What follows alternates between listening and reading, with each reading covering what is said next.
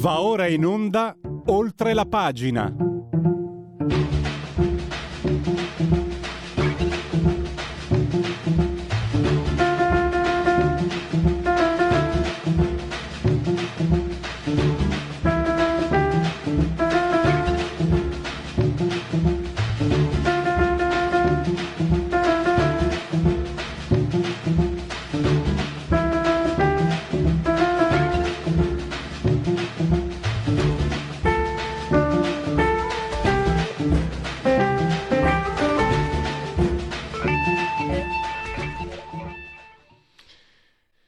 Poi doveva accadere.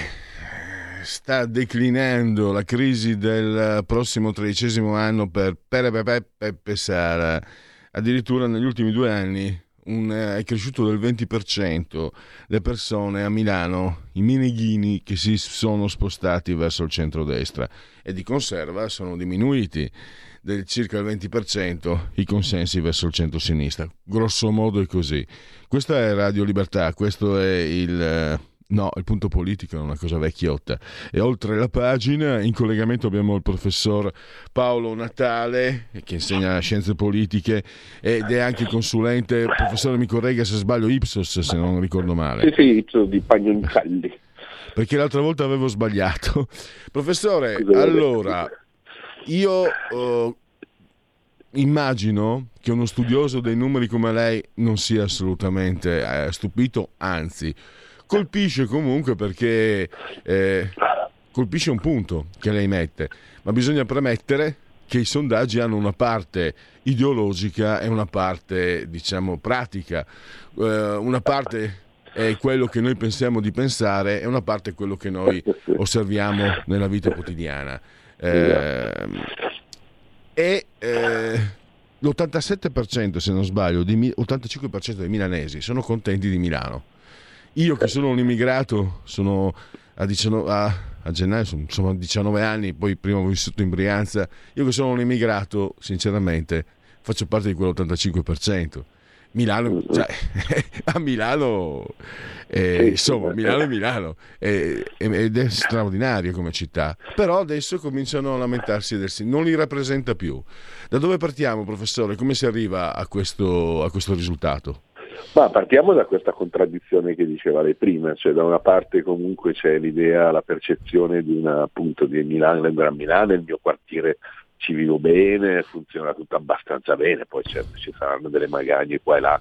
Tra l'altro in particolare il dato peggiore è la manutenzione delle strade, insomma questo la dice un po' tutta sulla, sulle specificità del quartiere, insomma se in un posto sono le strade quello che crea maggior problemi alla popolazione vuol dire che il resto funziona abbastanza bene. Ciò nonostante c'è una dall'altro lato della medaglia, a parte Sala, che è il capo espiatorio, c'è l'idea generale che Milano stia diventando un po' troppo una città d'elite, eh, cioè l'idea che, che, molti non ce la facciano a sopravvivere insomma, con il costo della vita, che sono espulsi sia dal centro verso la periferia e dalla periferia verso l'interland milanese, quindi ci sia un progressivo in progressiva incapacità o impossibilità di vivere invece una città che, che tutto sommato piace, il proprio quartiere. Quindi c'è questa contraddizione che da una parte si dice Milano è ottima, poi insomma, attira molta gente da, dall'esterno, gli stranieri ci rendono anche scambi economici che servono un po' a tutti, i servizi funzionano, eccetera, e, e le banche soprattutto funzionano, suppongo, e, però per il resto c'è, c'è comunque una deriva che, che adesso è soltanto diciamo limitata ma potrebbe diventare effettivamente una cosa anche abbastanza importante nel corso dei prossimi anni. A, a, questo si aggiunge, così la prevengo, anche l'idea che comunque una parte dell'elettorato, quello che diceva prima, una parte dell'elettorato milanese sta andando verso il centro-destra, un po' perché effettivamente dopo 15 anni più o meno di centro-sinistra la gente ha sempre voglia di cambiare, questa è una cosa che abbiamo visto negli ultimi anni dove la gente cambiava voto da un'elezione all'altra, dall'altra perché effettivamente la narrazione del centrodestra sia a livello nazionale che a livello lombardo forse funziona un pochino meglio dal punto di vista del, mm. insomma, del tentativo di di far fronte alle possibili paure proprio di depauperazione, la globalizzazione, eccetera, l'immigrazione, tutte le cose che, che effettivamente in qualche modo nel futuro diventano insomma, rappresentano una bella difficoltà o comunque una certa paura appunto del futuro stesso. Oggi, proprio oggi, professore, leggevo Sala uh, lamentarsi, ha detto tutta colpa dei media di centrodestra. E cioè, mi ha colpito perché io dal mio punto di vista i media li vedo gran parte eh, orientati diversamente. Quanto... Però lei parla, professore, della narrazione che c'è, che c'è. Eh, perché tra le altre cose, problemi anche con le baby gang, eccetera, lo posso dire io che faccio questo mestiere, non sono una novità, certi episodi non sono una novità, sono poi scelte editoriali di dare, e non dipendono solo dalla posizione politica, dipendono anche dalle... Da, per esempio, se c'è la guerra sulla striscia di Gaza, la baby gang finisce in, quarta, in, quarta, in sesta pagina, se non c'è altro sì, la baby COVID, gang è in prima pagina. Quando c'era il Covid l'immigrazione non fregava un po' a nessuno. Esatto. Ma, lei come, no, no, come... questo è vero quello che dice, cioè, è ovvio che la narrazione sia dei giornali, che vabbè, ormai vengono sempre meno come sappiamo, ma comunque diciamo il tam tam che parte dai giornali, che va sui social, sulle radio, eccetera, come la vostra, diventa spesso notizie che poi fanno diventare opinione, insomma, percezione delle cose che accadono. Per cui se si punta molto su un certo fattore, appunto come le baby gang, adesso per fare un esempio, è ovvio che poi la gente inizia. Mi ricordo qualche anno fa che c'era tra l'altro il governo di centrodestra a Milano, forse Albertini, eh, che c'è stato a Milano tipo nel primo mese, cioè a gennaio, ci sono tipo sette omicidi, per cui c'è tutta la campagna di stampa, ecco Milano è diventato il Far West, eccetera, e poi alla fine dell'anno ce ne sono stati sette, cioè quei sette mm. di gennaio, per cui è ovvio che in quel momento diventa una cosa che fa rabbrividire da un certo punto di vista e comunque diventa la narrazione, certo. appunto il Far West milanese, che ne va, nessuno si ricorda più. Tra l'altro la prima volta che venni a Durante, ma ero per altri lavori, era un corso di aggiornamento Renault qui a Milano, nel 1988, se 89, 89. E mi ricordo che per curiosità voglio andare a, dopo mezzanotte a fare un giro in stazione a Milano. E forse era peggio di adesso allora, nell'80. C'erano situazioni eh, no, professore... poi il problema vero, giustamente, come sottolinea, il fatto che poi la, la, memoria storica non c'è più. Insomma. Adesso, per esempio, per guardare, eh, visto che adesso tutti vanno a vedere questo film della Cortellesi, c'è ancora domani, una roba del genere. E questa è un'altra delle cose importanti perché nessuno si ricorda, anche perché ormai noi siamo più giovani, eccetera, però negli anni 50-60 le donne venivano trattate come dei così, dei pezzi da piedi e, e, le giovani di oggi, insomma le, le, signorine, le giovani donne di oggi non lo sanno e quindi è giusto cercare di fare paragoni anche con delle cose che, che ormai sono state superate o dimenticate, tanto per capire com'è la situazione oggi a Milano o nella stazione centrale. Un altro una, allora io avevo anche pensato da leghista ho detto per forza fa ZTL vieta il traffico eccetera poi dopo ho pensato aspetta un attimo i danni li ricevono soprattutto i non residenti eh, a Milano quelli del e ho pensato non è professore non è che per caso si sia logorata lei ha detto all'inizio la gente si stanca. Si sia logorata l'immagine di questo sindaco che io sempre io insisto è un, è un destrone un destrone, uno di destra, che ha fatto il manager per la Moratti, che dopo questa sua insistenza esibita, no? le, le, le, i calzettoni arcobaleno, addirittura il posto di Che Guevara, Che Guevara eh, mi hanno detto che ha vomitato nella tomba dallo, dallo schifo, e questo insistere falso, un po' la Ferragni via, eh, alla fine non può nuocere perché non può avergli nuociuto, non può aver stancato, perché per esempio io ci pensavo, no?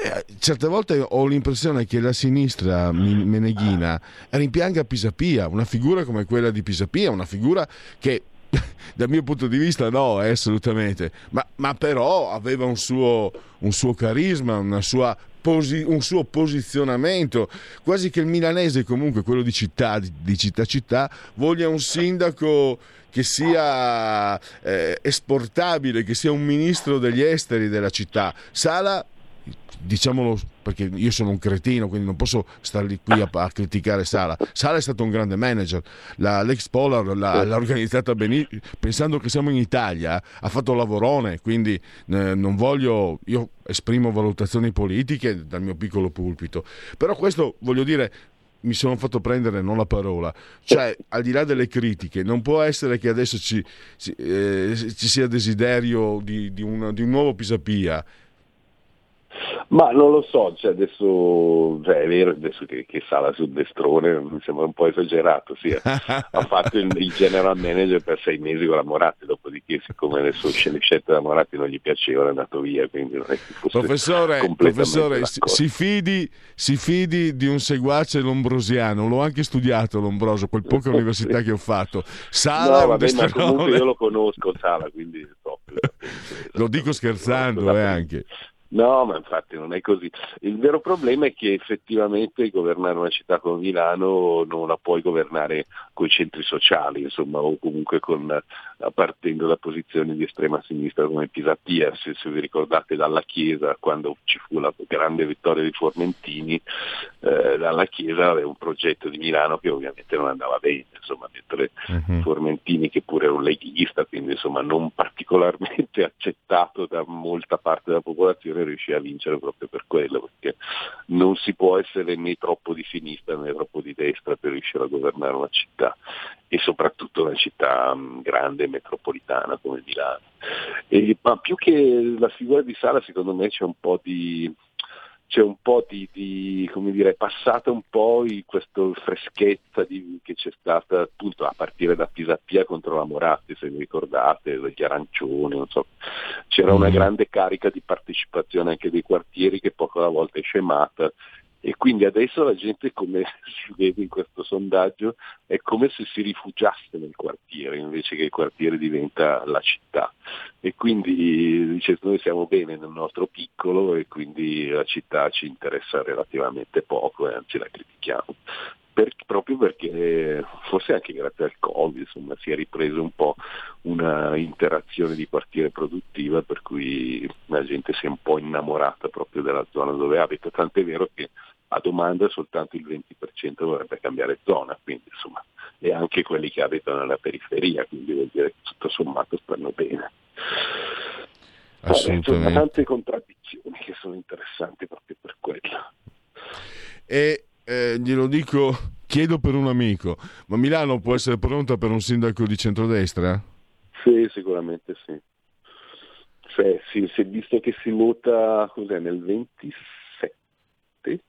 Dunque, 11, uh, 16, 21, 26. Da due anni. Eh, 26 tra... però sta, boh, l'hanno prorogata di un anno per via del Covid, vabbè comunque sarà dal 26 al 27 e saremo più o meno in periodo elettorale eh, anche a livello nazionale, quindi insomma lo, lo, sprint della Meloni e del centrodestra potrà, probabilmente favorirà anche un, un'ipotesi di sindaco di centrodestra a Milano bisogna vedere e... chi è, perché se presentano quello che ha presentato l'ultima volta era un po' ridicolo, però insomma, dovrebbe essere una personalità rilevante certamente. Beh, sì, all'altezza del Milano Come questo si chiamava che già non c'è più. Eh, chi di cosa sta parlando, professore? Non so di cosa stia parlando. centrodestra delle ultime amministrative. Ma non so, non, non c'ero e se c'ero dormivo e se dormivo sognavo che non c'ero. Pro- professore, eh, un'ultima domanda, poi la lascio se impegni. Eh. La faccio questa volta in prospettiva pro sala. E la ricaduta delle Olimpiadi perché non, io mm, non me lo nascondo, ha fatto un grande lavoro e addirittura dopo aver usato Cortina come cartolina ha lasciato il Veneto con le pive nel sacco. Ha fatto costum- sì. non c'entra sala, ma io ho visto le immagini, non dal vivo. Il Palazzo del Ghiaccio di Milano è una cosa meravigliosa, straordin- strabiliante. Solo, io ho visto solo le foto, poi spero di non sbagliarmi, ma mi fido di Milano.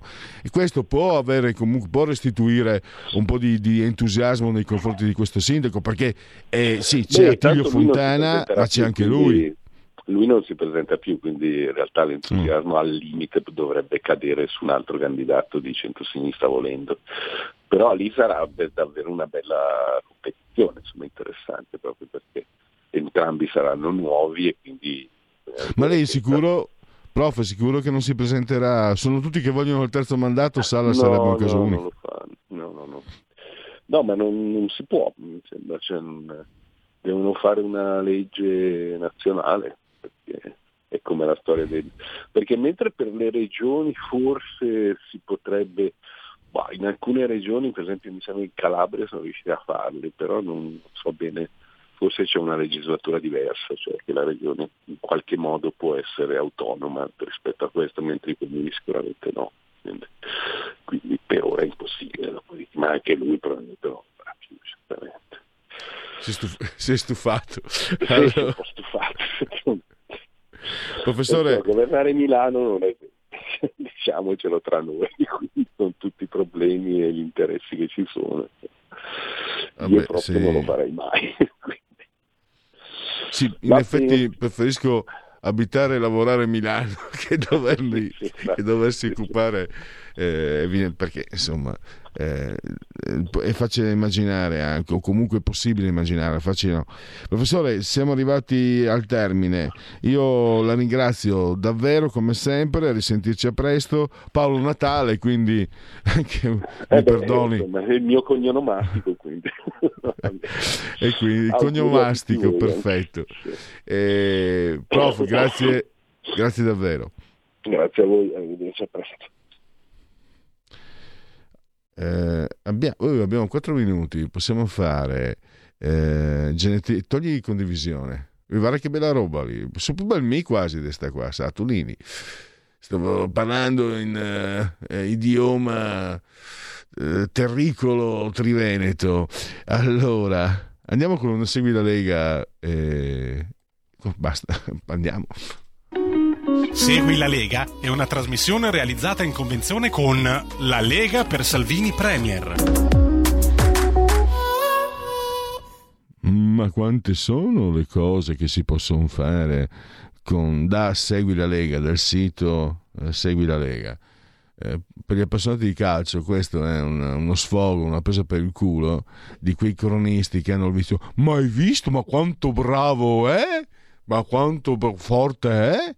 Mamma mia, questo è Bergomi soprattutto, insopportabile. Per fortuna non, ho, visto, ho, ho, avuto pochissime esperienze con Skype perché era troppo cara per le mie tasche. Allora, no, davvero si possono fare molte cose, scaricare il libretto con uh, i, i, successi di governo della Lega e poi i calendari delle, delle feste e poi anche e soprattutto iscrivervi non ce n'è mai abbastanza di iscrizioni, molto facile, si versano 10 euro, lo si può fare anche tramite PayPal, PayPal, PayPal, senza nemmeno vi sia la necessità che siate iscritti a PayPal, PayPal, PayPal. Poi Indi, quindi il codice fiscale e gli altri dati richiesti e vi verrà recapitata la maggiore per via postale. La, eh, attenzione però che se di mezzo ci sono le poste italiane, ai ai ai, sono consigliati ampi i profondi, calorosissimi gesti apotropaici alla femminuccia, ai maschietti e anche tutti gli altri sessi, la tessera Lega Salvini Premier. Poi ancora abbiamo quello che io chiamo, definisco gesto di autodeterminazione, eh, i soldi nostri, ma lo Stato se li tiene, possiamo dirgli almeno come spenderli. In questo caso noi suggeriamo un indirizzo politico, quello della Lega, il 2 per 1000, ovviamente sto parlando, scelta libera che non ti costa nulla, devi scrivere D43 nella tua dichiarazione dei redditi, 2 per 1000, ricordo, D di Domodossola, 4 il voto in matematica, 3 il numero perfetto. Vediamo se ci sono aggiornamenti sul fronte delle apparizioni radio-televisive. Non ce ne sono. E quindi andiamo. Andiamo? Andiamo al. Abbiamo un minuto per i convenevoli formulaici. Per ricordarvi che siete in simultanea con. Aspetta gli applausi in ritardo per la splendida sigla di ehi stai zitto tu di Yuko Miyake eh, Bossa Nova Nippo Bossa Nova eh? siete in simultanea con Radio Libertà quando sono scoccate le 10.59 questa è oltre la pagina insieme al fantastico Alessandro il Grande assiso saldamente sulla tolda di comando in regia tecnica temperature che parlano di 8 gradi,5 centigradi sopra lo zero esterni, 68% l'umidità, la pressione pari a 1013.9 millibar. Io e Alessandro il Grande e il sottoscritto siamo sospesi a 143 metri sopra il livello del mare, temperatura interna 23-24 gradi centigradi. Abbraccio forte, forte, forte, forte, signor Angela, Adriana Angela, eh, Clotilde e Carmela ci seguono, ma ci seguiscono anche come ammette la sintassi, così come eh, segui la Lega prima che la Lega seguisca te. Eh, dal canale 252 del digitale televisivo terrestre, perché Radio Libertà è una radiovisione, chi si abbona a Radio Libertà campo oltre cent'anni, meditate gente, meditate, potete continuare a farvi cullare naturalmente dall'agito suono digitale della Radio DAB oppure seguirci ovunque voi siate con eh, grazie all'applicazione iOS Android, con smartphone, iPhone, tablet, mini tablet, iPad, mini pad e Alexa accendi Radio Libertà, passa parola, ve ne saremo riconoscenti. Vi ricordo anche Twitch, eh, il social di ultima generazione, vi ricordo il profilo Facebook, bussola decisiva per per orientarvi tra le trasmissioni di questa emittente e l'ottimo e abbondante sito radiolibertà.net. Eccolo là, lo sfondato 1101. Time out. Segui la Lega è una trasmissione realizzata in convenzione con La Lega per Salvini Premier.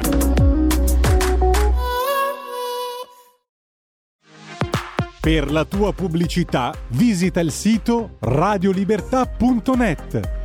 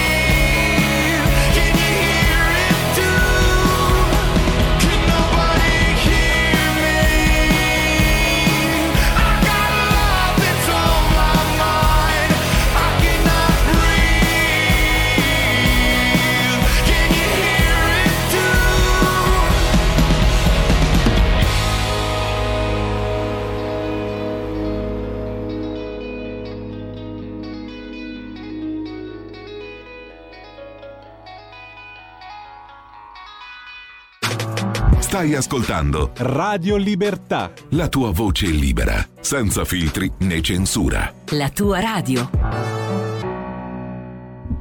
Di nuovo, ancora sempre con Radio Libertà, eh, oltre la pagina.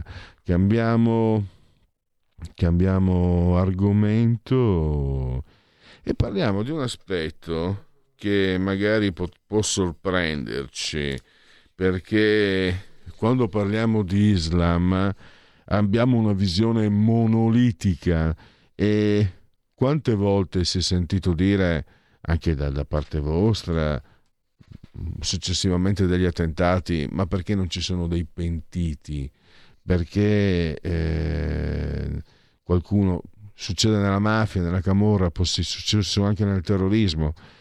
In realtà, se ci si informa, ci sono i dissidenti, coloro che dissentono dal regime e sulla loro pelle subiscono conseguenze come in tutti i regimi eh, purtroppo. E noi oggi con eh, eh, Nathan Greppi, giornalista, che ha scritto proprio su Atlantico Quotidiano un bel articolo su Waled al-Husseini, un 34enne blogger che si è fatto anche la galera eh, e, e, non solo, e ha dovuto riparare in Francia eh, perché lui ha criticato il Corano, si professa ateo, non si può, non si può in, in certi paesi, e lui in Cis, è nato in Cisgiordania e curava anche pagine Facebook di Ana Allah, io sono Allah, eh, pubblicava scritti del Corano riletti in chiave critica e satirica e gliene hanno fatti di tutti, gli hanno fatti di tutti i colori un'espressione leggera, troppo leggera me ne scuso, è stato perseguitato. Eh, però c'è e, che non è che non sia il solo, nonostante, come spiega Nathan Greppi, ci sia eh, anche l'Islam, quello di Abu Mazen, diciamo, quello più soft, anche quello non, è, non, è, non ha la mano eh, leggera con, eh, io ho detto dissenzienti, dissidenti, con, con, coloro che si contrappongono e quindi è, molto più difficile esserlo eh, in certi sistemi, però ci sono. E, e poi con... Eh, allora, intanto fatemi salutare Nathan Greppi, bentornato ai nostri microfoni Nathan. Ciao Pierluigi, grazie dell'invito. Poi io spero di avere il tempo perché Nathan aveva scritto dovevo portarvelo ai, a questi microfoni un, una, due settimane fa, poi ci sono state altre priorità che, che, hanno preso piede, sì, che hanno preso piede perché lui aveva fatto un bel articolo sottolineando il nonsense del LGBTQ che vanno in piazza per Abu, per Abu Mazen, per Hamas, dove gli omosessuali vengono praticamente giustiziati e anche memoria storica, Nathan, ricordato come nei regimi comunisti eh, gli omosessuali abbiano sempre avuto vita difficilissima, campi di rieducazione nella Cuba di Castro, in Italia stessa, ce lo ricordiamo, eh, Pierpaolo Pasolini gli tolsero la tessera del PC eh, insomma il, il vizietto di, di, non amare gli omosessuali a dispetto di certe posizioni lo hanno, lo hanno sempre. Ma partiamo da Valei Dal-Husseini, Nathan, è una figura eh, di rilievo, tra l'altro eh, ricordo anche un suo, un, un suo, um, un, un suo libro, una sua biografia eh, Blasfemo, le prigioni di Allah, che in Italia è stato tradotto da Nessun Dogma. Prego Nathan, a te la parola. Beh sì, la, cioè, la storia di Walid in pratica era questo ragazzo che ha, ha cominciato, a, nonostante le, l'istruzione che, che, gli inculcavano in famiglia, nelle scuole eh, in Cisgiordania, ha cominciato, a, ha intrapreso un percorso in cui, in cui ha iniziato a mettere in dubbio i dogmi dell'Islam che non ha mai avuto, una, a differenza delle, del cristianesimo e dell'ebraismo, non è mai andato eh, incontro a eh, fenomeni di riforma legati o all'illuminismo oppure al, per il caso dei cattolici al Concilio Vaticano II non è mai stato niente di simile per l'Islam. E lui ha iniziato a mettere in discussione i loro dettami incompatibili con la scienza e con uh, la, la ragione e allora ha iniziato eh, a, a, da prima, la prima volta che si è dichiarato atto pubblicamente, i suoi compagni di università l'hanno iniziato a guardare male e a insultarlo. Lui allora ha iniziato a curare dei, un blog e delle pagine Facebook anonime in cui pubblicava i contenuti che dicevi, lo faceva di nascosto nell'internet caffè cercando di non farsi notare. E, ed ebbe all'epoca diversi, un certo seguito nei paesi arabi, anche se la, questo seguito spesso si traduceva in insulti, minacce di morte oppure persino accuse eh, complottiste di essere sul libro paga del Mossad o del governo israeliano. Quando le autorità palestinesi scoprirono che, chi, che c'era lì dietro quei contenuti, venne arrestato e messo in prigione per dieci mesi. Durante quei dieci mesi subì, venne torturato e picchiato dagli agenti di sicurezza palestinesi e ha dovuto affrontare diversi processi in cui di fatto erano dei no, processi passa, anche se a volte capitava qualche, a volte in cui a giudici eh, magari un po' più comprensivi se ne alternavano altri che invece erano palesemente di parte. E, le, e eh, spesso cercarono di farli persino incontrare in prigione degli imam che cercavano di riportarlo sulla retta via per così dire. Alla fine lui eh, nel 2011 venne liberato, eh, venne, rila- venne, rilasciato e, però ormai il suo nome era bruciato, eh, cioè in Cisgiordania e soprattutto nella sua città Calchilia, eh, lui era bruciato, tutti sapevano chi era, cosa aveva fatto e rischiava ser- seriamente che qualcuno decidesse prima o poi di ammazzarlo. Allora eh, all'inizio fuggì, fuggì in Giordania, ma poi qualcuno lo scoprì lì e iniziarono a circolare foto di lui su, sui social in cui dicevano ah, eh, è, è il, l'apostata in Giordania, prendetelo, allora da lì cioè, andò all'ambasciata francese a chiedere lo status di rifugiato politico e dal 2012 circa vive in Francia come rifugiato. E lui ha raccontato, come hai detto tu giustamente, questa sua storia in una sua autobiografia che in Italia è stata tradotta come blasfemo che da, da, Nessun Dogma, che è la casa editrice dell'UAR, l'Unione degli Atti Agnostici Razionalisti.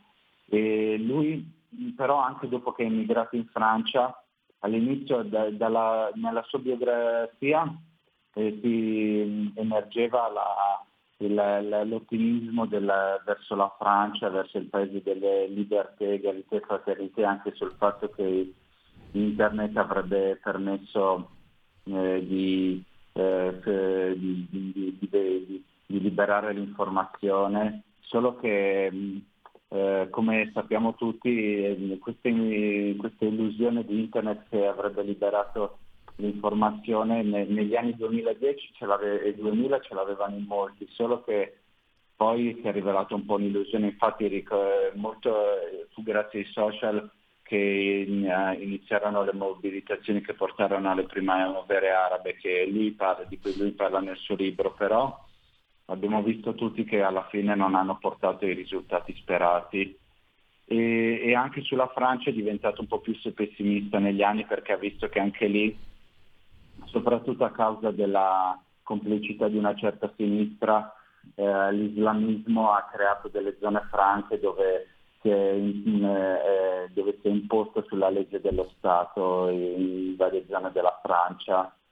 E, e, e lui ha denunciato la, ah, in, un, in, un, suo successivo libro del 2017 una trahison francese che precede un tradimento francese ha denunciato eh, quei francesi, quei politici e quei, quegli esponenti della, della, dell'intelligenza francese che, che da collaborazionisti si prestano il fianco a, all'integralismo islamico per, per, la paura di essere tacciati di islamofobia. Tra l'altro e... ti interrompo Nathan, eh, così mi ha coinvolto, cioè, è chiaro che sono, mi sento coinvolto come cittadino, come, come, scusate la parolaccia, il termine giornalista, ma leggere è mm, segno anche dei tempi come sono precipitati, perché tu hai scritto che lui ehm, confessa di sentirsi, come dire, critico, di essere colpito da quello che è successo nel 2005 con le vignette del Gillan Posten, le vignette considerate blasfeme che causarono eh, reazioni violentissime in alcuni paesi.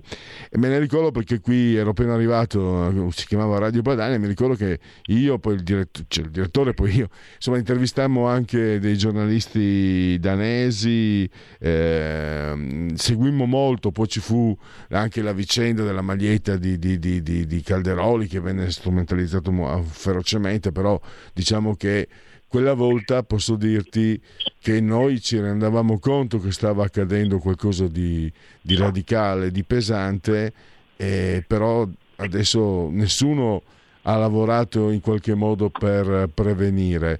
Credo anche che una causa sia la grande forza di attrazione che ha il mondo islamico, palestinese, l'OLP eh, nei confronti di una certa sinistra, al punto di, essere, di cadere nel cortocircuito. Gli LGBT, che le, le, se non ora quando, le femministe che, che inneggiano eh, per, ehm, per, per, gli Hezbollah praticamente è come insomma eh, l'impiccato che, che, applaude il boia.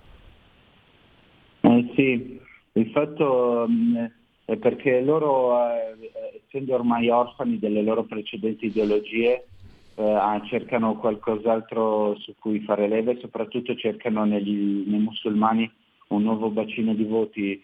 Infatti di, di recente nel 2017 Pascal Bruckner, un importante intellettuale francese, disse che la sinistra, eh, disse in un'intervista al Foglio, disse che la, la sinistra ha, ha, ha, perso tutto, l'Unione Sovietica, il terzo mondo, la classe operaia, allora vede i musulmani radicali come un proletariato surrogato per sostituire le, i bacini di voti che ha perduto. E, perché, eh, perché avendo perso la, eh, i, i, lavoratori occidentali cerca di sostituirli come bacino di utenza con, con gli immigrati, soprattutto gli immigrati musulmani. Poi inoltre spesso gli integralisti islamici fanno molta leva sul senso di colpa presente in ampi strati della, delle sinistre occidentali per il passato colonialista e schiavista delle, dell'Occidente, che poi ovviamente è una cosa molto manica perché gli stessi poi tacciono sulla, su quando erano i paesi musulmani a praticare lo schiavismo che una, i, gli stati barbareschi secoli fa schiavizzavano pure i bianchi europei, però di questo si parla pochissimo. Mm. Tra l'altro eh, tu ne parli il fenomeno della intersezionalità, cioè l'idea che tutti coloro che si sentono perseguitati devono unirsi. Ma eh, lo chiedo perché eh, insomma sei anche più o meno direttamente interessato. Me lo domando, ma perché allora contro Israele? Cioè, non è che il popolo israeliano, il popolo ebraico, nella propria storia abbia avuto vita facile. Perché ta- tanto tu sottolinei, ma questo lo sapevo anch'io.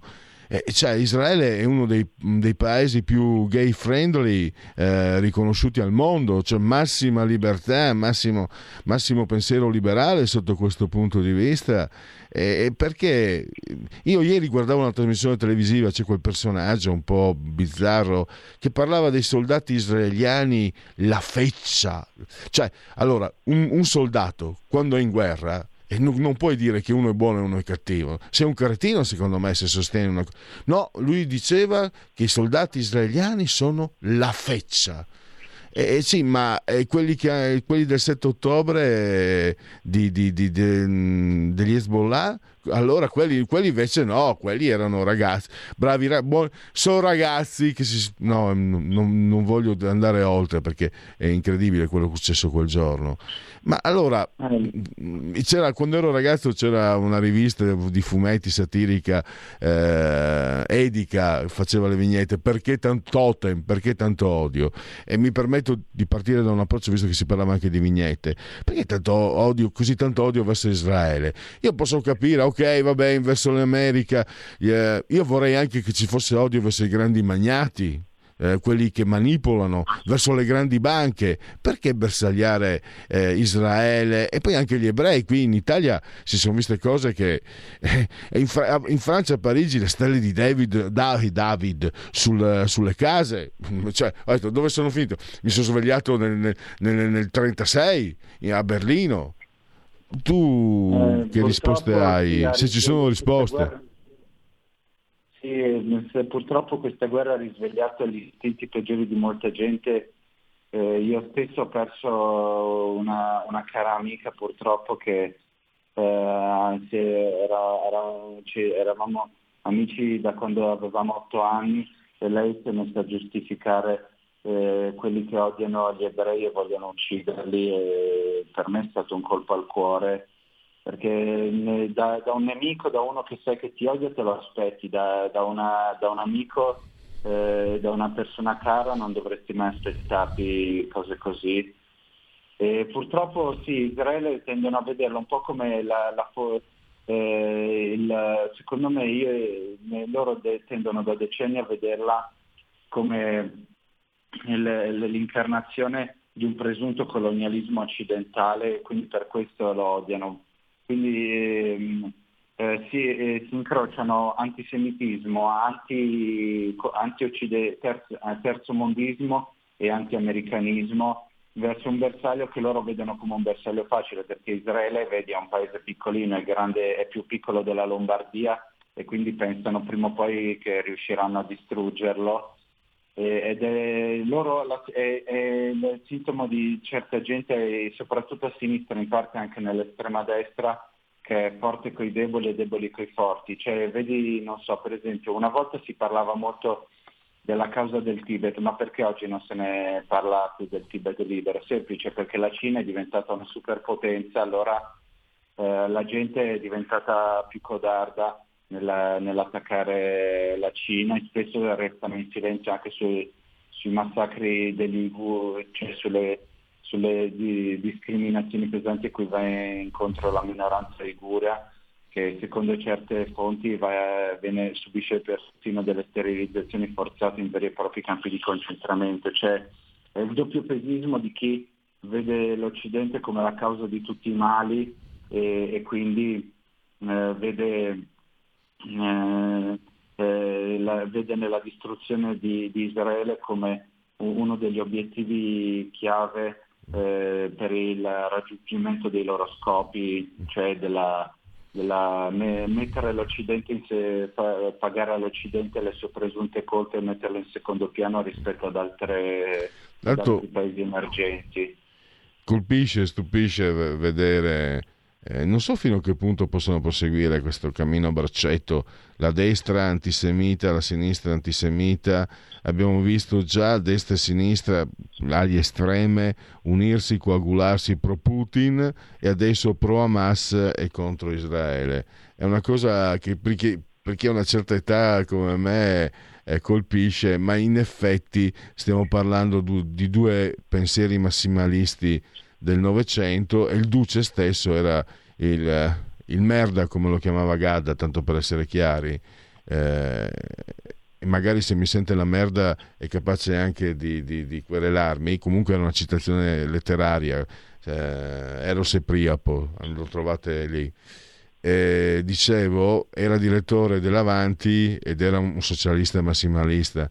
Quindi forse sbaglio io a stupirmi, alla fine l'estrema destra e l'estrema sinistra sono veramente le facce delle due medaglie. Quanto possono diventare pericolose e quanto possono essere diventare sceme e cretine, perché tu hai citato anche il caso eh, in un articolo precedente, sempre su Atlantico Quotidiano, Hamtrak, una città di 28.000 abitanti, eh, tutti contenti a sinistra perché hanno, hanno eh, nominato, eletto un consiglio comunale composto solo da islamici, a un certo punto gli islamici cosa fanno?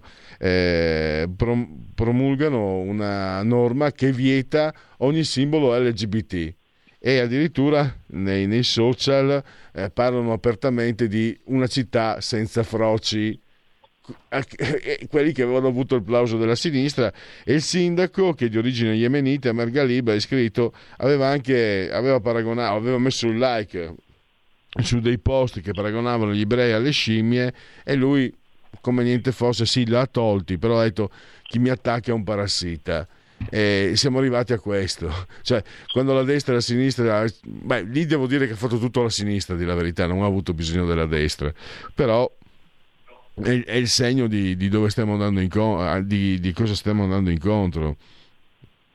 Prego, Nathan. Eh sì, purtroppo. Che poi tra l'altro la, a, a, sinistra si, si, presentano come ribelli resistenti quelli per la Palestina, ma loro nel 67 inizia, in, in Italia iniziarono a cambiare atteggiamento su Israele, no, perché questo non tutti lo sanno, non tutti si ricordano. All'inizio i comunisti socialisti in Italia erano eh, favorevoli a Israele negli anni 40 e 50 hanno iniziato a cambiare atteggiamento soprattutto dopo il 67, dopo la guerra dei sei giorni, ma non per, eh, per i chissà quali ideali, ma perché era ciò che eh, l'Unione Sovietica voleva. Cioè, eh, loro hanno cambiato atteggiamento su Israele eh, semplicemente perché prendevano ordini da Mosca. E, e infatti mh, ci furono casi di ebrei che avevano ruoli nel partito comunista, tipo Renato Cohen,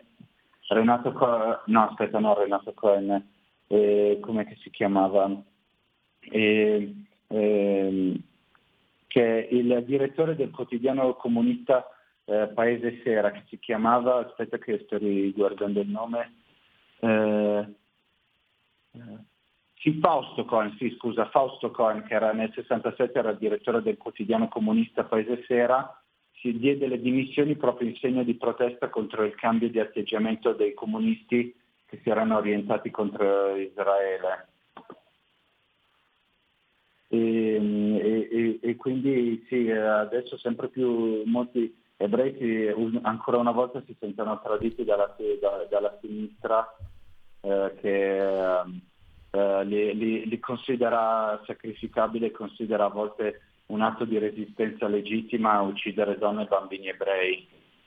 Tanto Nathan, eh, io ho detto mh, mm, il caso è di due anni fa, quello di, le, di questa Amtrak, eh, non so se la pronuncia è giusta, cittadina del, del, Michigan, però qui abbiamo ormai una certa frequenza di sentenze, cioè i giudici, cioè il terzo potere, per dirla con Montesquieu, che, che, mandano assolti eh, mariti che picchiano le mogli perché loro, nel loro paese si usa così perché le donne eh, non sono informate, quindi loro mentre vengono picchiate non sono consapevoli di subire un torto, perché sono convinte che faccia parte delle regole, quindi eh, va tutto bene Madama la Marchesa, quindi uomini che picchiano le donne e poi abbiamo le femministe che scendono in campo per Hamas e contro Israele.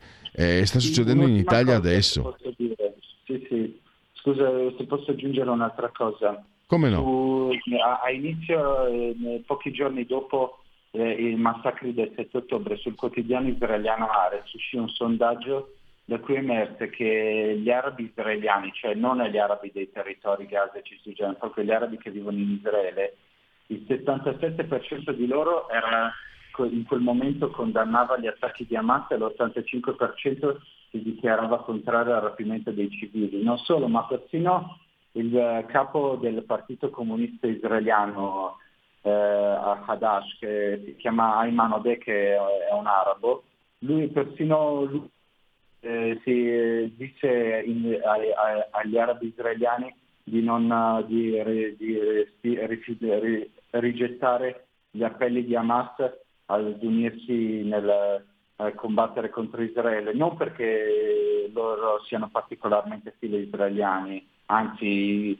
eh, Ayman Odeh è sempre stato molto, super critico verso Israele, verso le sue politiche, verso il suo governo, ma proprio perché loro eh, di, di, di, conoscono Hamas e conoscono da vicino e, e, e sanno benissimo che le, le sue idee non c'entrano niente con quello che in teoria dovrebbe predicare una sinistra progressista. Quindi c'è questo paradosso per cui la, la sinistra occidentali sono più filo Hamas de, delle, delle, degli arabi israeliani.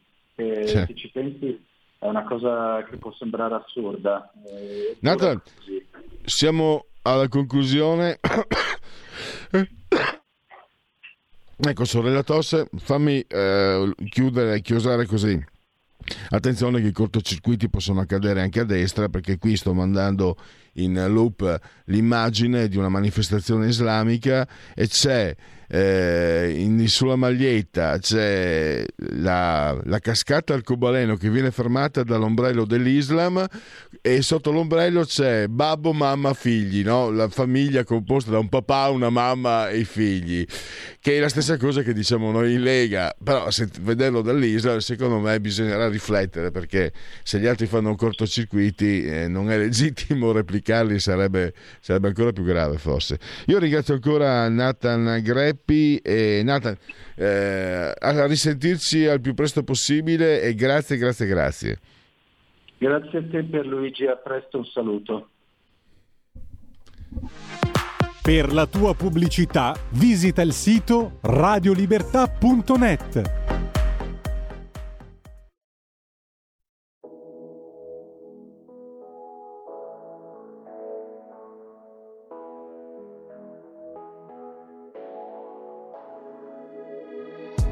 Sapore in bocca dalla sera prima Dicevi sono la tua medicina, ma poi ti porti via la mia autostima. Non è che sei stata molto carina. Rovini tutto come i matrimoni. Costava poco stare sempre fuori. Ci bastava poco, mica i milioni. Ma c'è il problema che non ti affezioni. L'odore del tuo shampoo. Il dolore arriva dopo come il tuo nel lampo. Sei lontana come casa tua vista dall'alto. Però dentro c'è un altro. Chiedo cosa sappiamo davvero di noi. Cerco le parole giuste, ma non le trovo mai.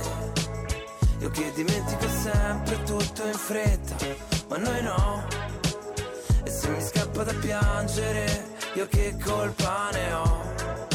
Io che colpa ne ho? Scriverò ai posti di blocco le spade nei parchi Tutti i coltelli che piovono oggi Pur di riaverti di nuovo davanti. Già lo so, correrò, brucerò Almeno mille semafori rossi Salto nel vuoto da mille palazzi Perché l'amore ci rende più pazzi Giusto un po', troppo legati gli uni con gli altri Infatti, prima mi lasci Dopo vuoi tornare indietro, facciamo.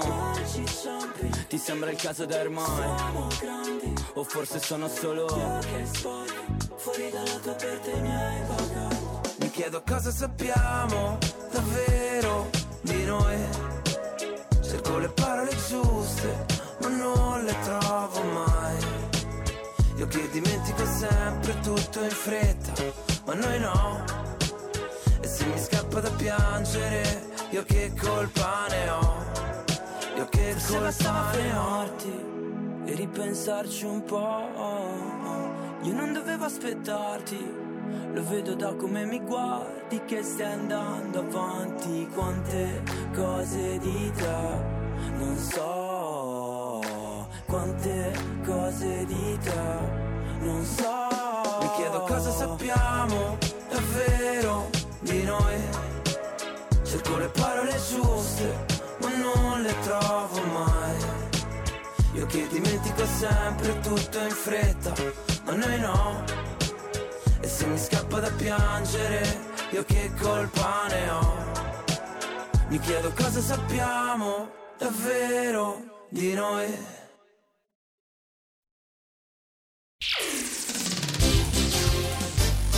Sono le 11 e 35 minuti. Stai ascoltando Radio Libertà, la tua voce libera senza filtri né censure, la tua radio.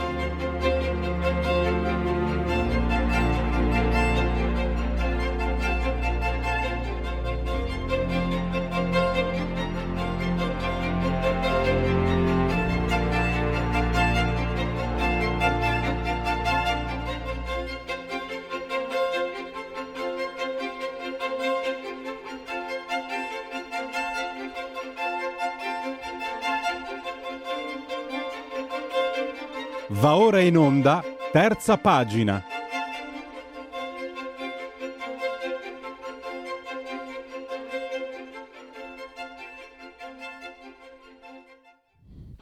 Parliamo di un ingrediente che è presente nelle nostre vite, ma che forse eh, trascuriamo, trascuriamo troppo. Parliamo di poesia, che non è un diletto.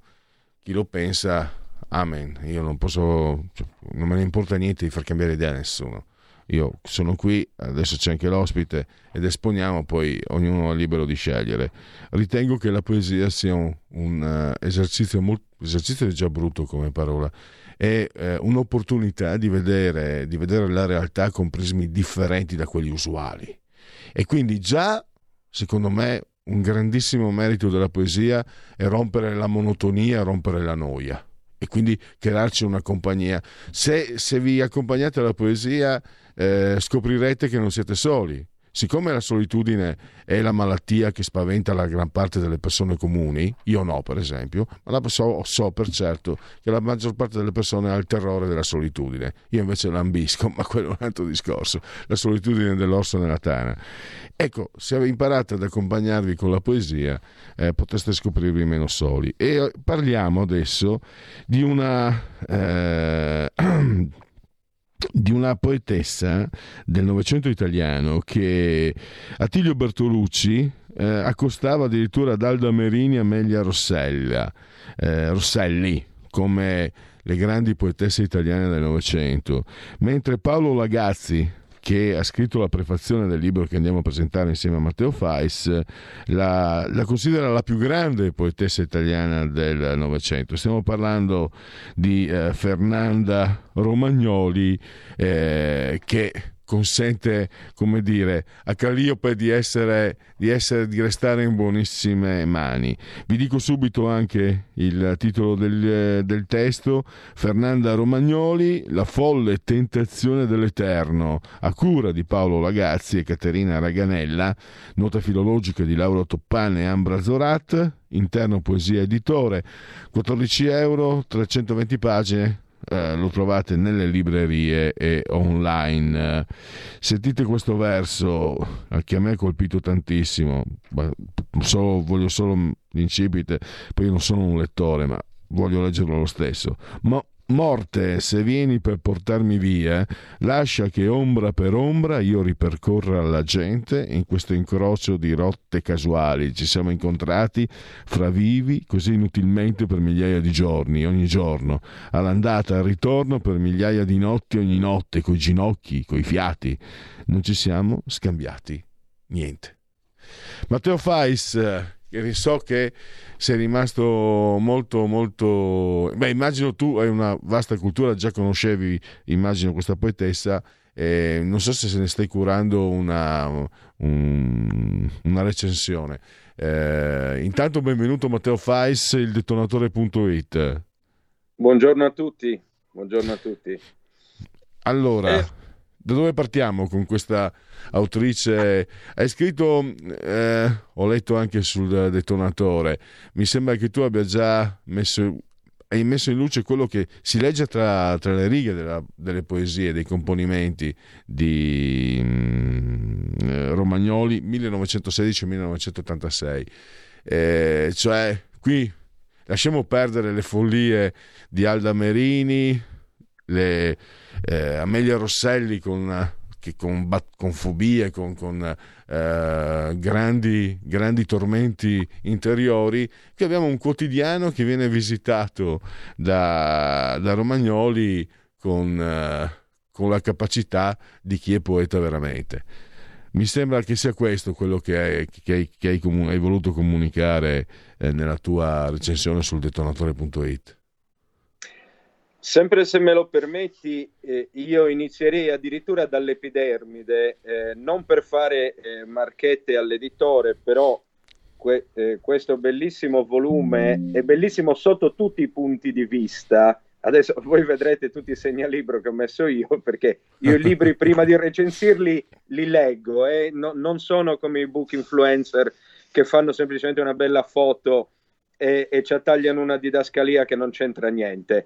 Ecco, questo, be- questo, testo è innanzitutto bellissimo sul piano grafico, eh, la stampa è curatissima, è un'edizione spettacolare in tal senso, è spettacolare anche dal punto di vista della, eh, della cura editoriale, nel senso che appunto ci hanno lavorato ben quattro persone almeno dietro eh, sul, sul, piano degli scritti che compongono il volume. Io eh, consiglio caldissimamente eh, tutta la produzione di Interno Poesia, mi sento di farlo davvero non per, eh, non per vocazione da marchettaro, ma perché meritano veramente. Ecco, quindi volevo dire, mm, volevo dire questo in prima istanza.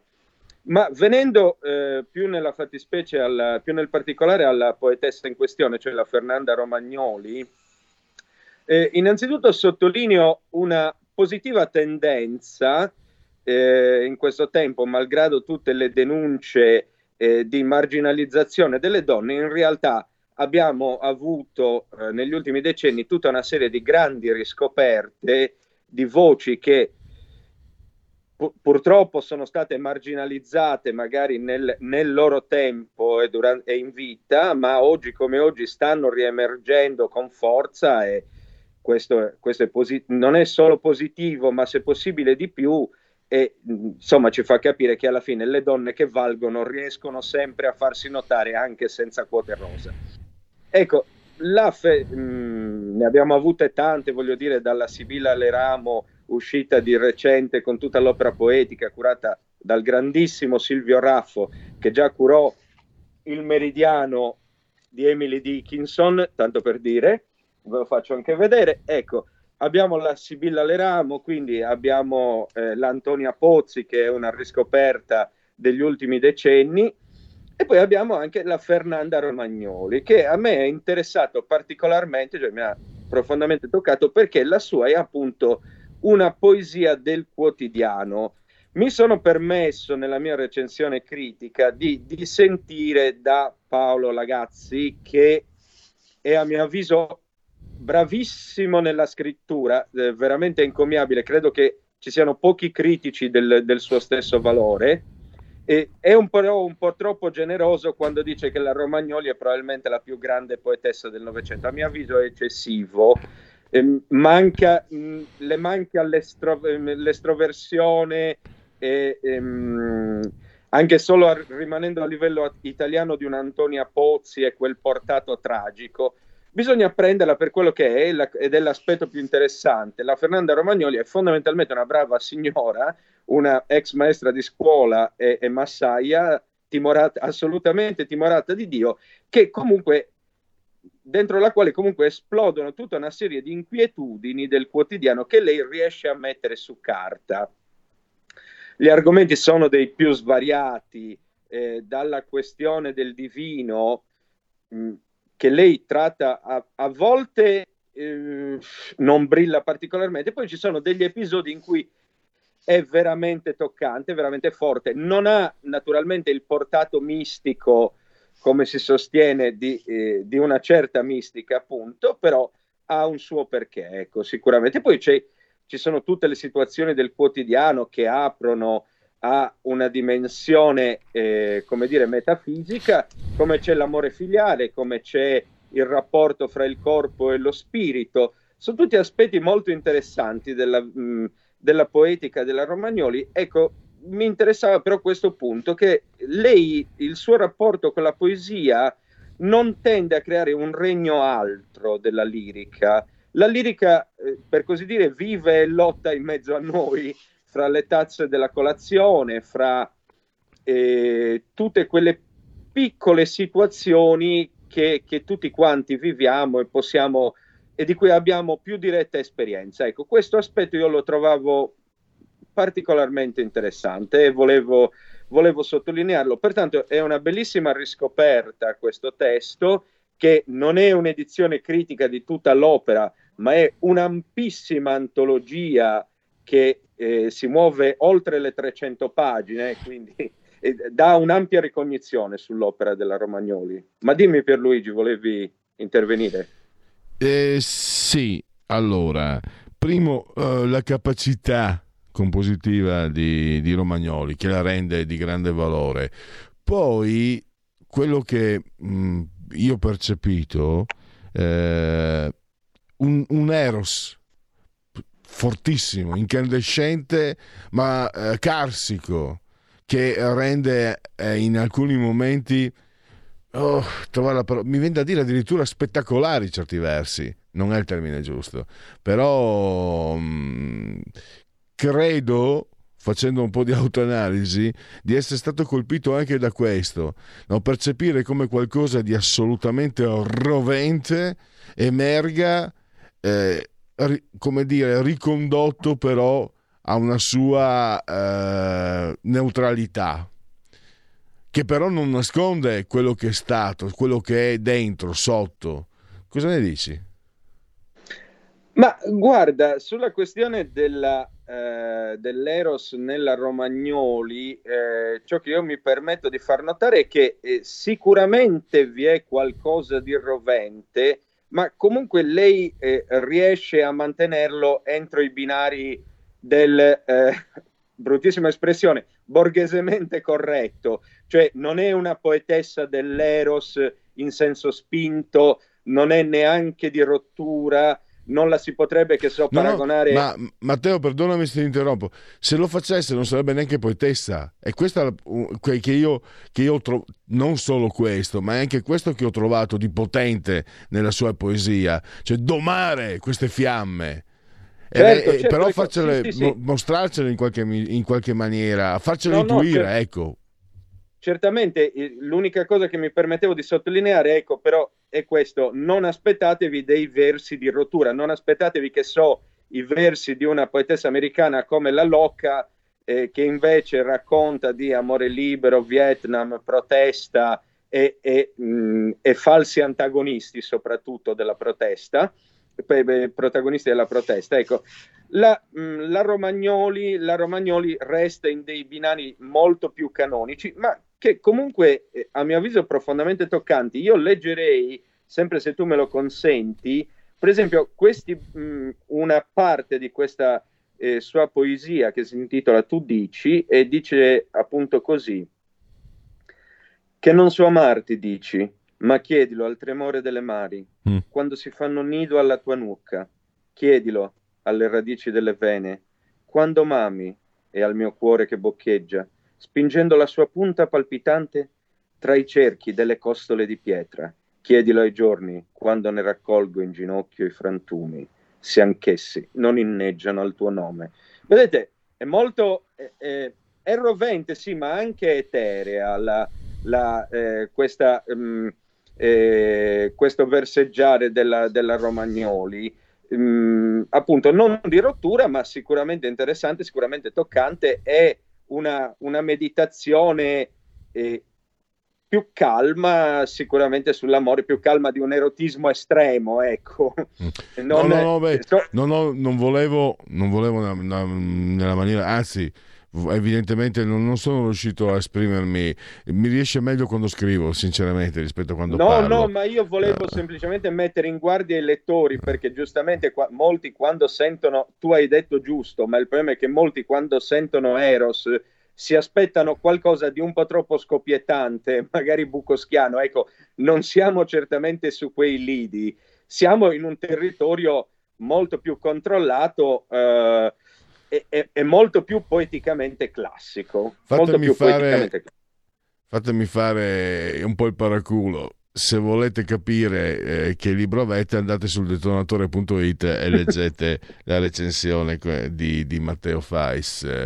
No, Credo... ma poi in, real- in, realtà tutta questa incandescenza, las- lasciami dire, eh, non traspare solo in relazione all'erotismo, ma è mh, mm, è, è, è, forte e si percepisce anche quando si parla, per esempio, del rapporto con il divino che poc'anzi menzionavo. No? Sentite questi versi quando lei dice: Quando il mio Dio m'assedia da un'aurora qualunque, al mio povero corpo imponendo il suo innesto divino, la folle tentazione dell'Eterno. Le, lei si rende conto, la Romagnoli, che appunto questo sentimento è, travalica l'ambito del, eh, del, sentire quotidiano borghese, d'accordo, e della sua presumibilmente tranquilla vita. E, ed è bello proprio questo, che lei riesca anche a muoversi verso i lidi di quell'inquietudine per raccontarla, eh, se non altro in versi, per trovare u- uno sfogo eh, oltre il mero vivere, uno sfogo che sia di, di stampo letterario, ovviamente. Ecco, tutto qui. Ecco, invece di stare sempre lì a strimpellare, magari quando siete in metropolitana, eccetera, portatevi dietro un libro. Sono, sono, abbastanza agevoli questi libretti di poesia. invece di stare lì, leggete una poesia. Vabbè, no, ma ho appena detto che non voglio convincere nessuno e tanto, voglio, tanto meno voglio dire agli altri quello che devono fare. Eh, io mi porto sempre dietro Cioran come inquadra, fammi inquadra, come, come se fosse la mia coperta di Linus. Guardate qua, si vede in primo piano, eccolo qua è la mia coperta di Linus, ma devo imparare a portarmi anche Cavafis e altri. Però Cavafis ha un volume più impegnativo, quello è più difficile portarselo dietro.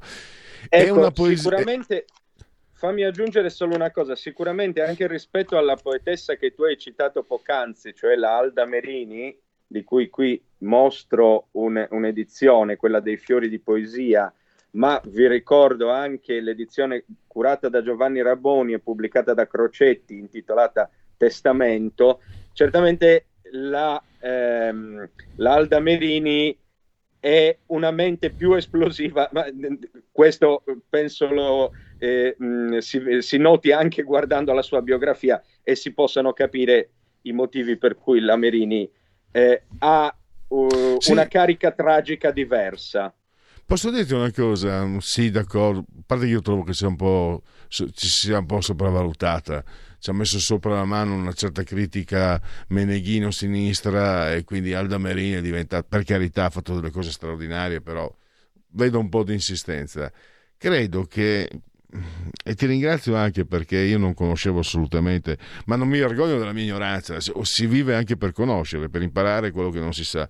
Fernando Romagnoli è una poetessa che scrive anche per chi legge, cioè mi lascia spazio, mi lascia tutto lo spazio per riflettere, per intanto cattura la mia attenzione e poi mi lascia tutto lo spazio per riflettere, lascia tutto me stesso a disposizione, eh, i suoi versi tutti i suoi versi a disposizione di me stesso. Credo che questo sia un, anche, io trovo, trovo nei miei confronti un'attrattiva nei, da parte dei versi di questa poetessa. Matteo, è una visione ah. un po' empirica la mia, eh, per carità, non sono un critico. No, no, ma assolutamente eh, quello che eh, concordo pienamente con quanto, hai, con quanto, hai, sostenuto adesso. Peraltro, ogni, ogni vero grande poeta è sempre trasparente nel, di solito nella, nelle sue composizioni e ogni grande composizione è comprensibile. Non fidatevi mai di quelli che, come dire, restano eccessivamente oscuri. Le migliori composizioni anche di Ungaretti, eh, Quasimodo, Montale, tanto per citare tre nomi che avete sentito tutti quanti a scuola, sono in realtà traslucide, immediatamente comprensibili più che altro aprono a tante riflessioni ulteriori che ognuno autonomamente può, puoi fare.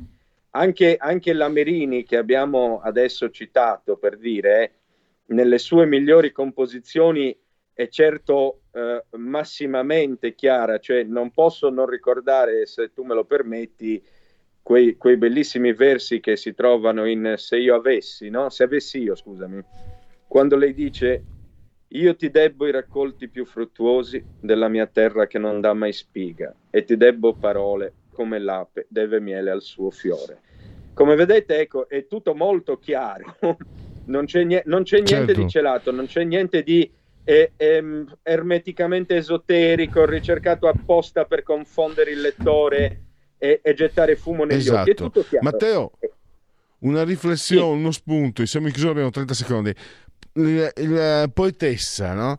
Io mi sono chiesto, ma è giusto, no? C'era la, la Morante che diceva sono scrittore, non sono scrittrice, cioè è giusto eh, parlare di poetesse e non bisognerebbe parlare semplicemente di poeti, poi magari, vabbè, usiamo quello che voleva la Murge se volete, non mi interessa.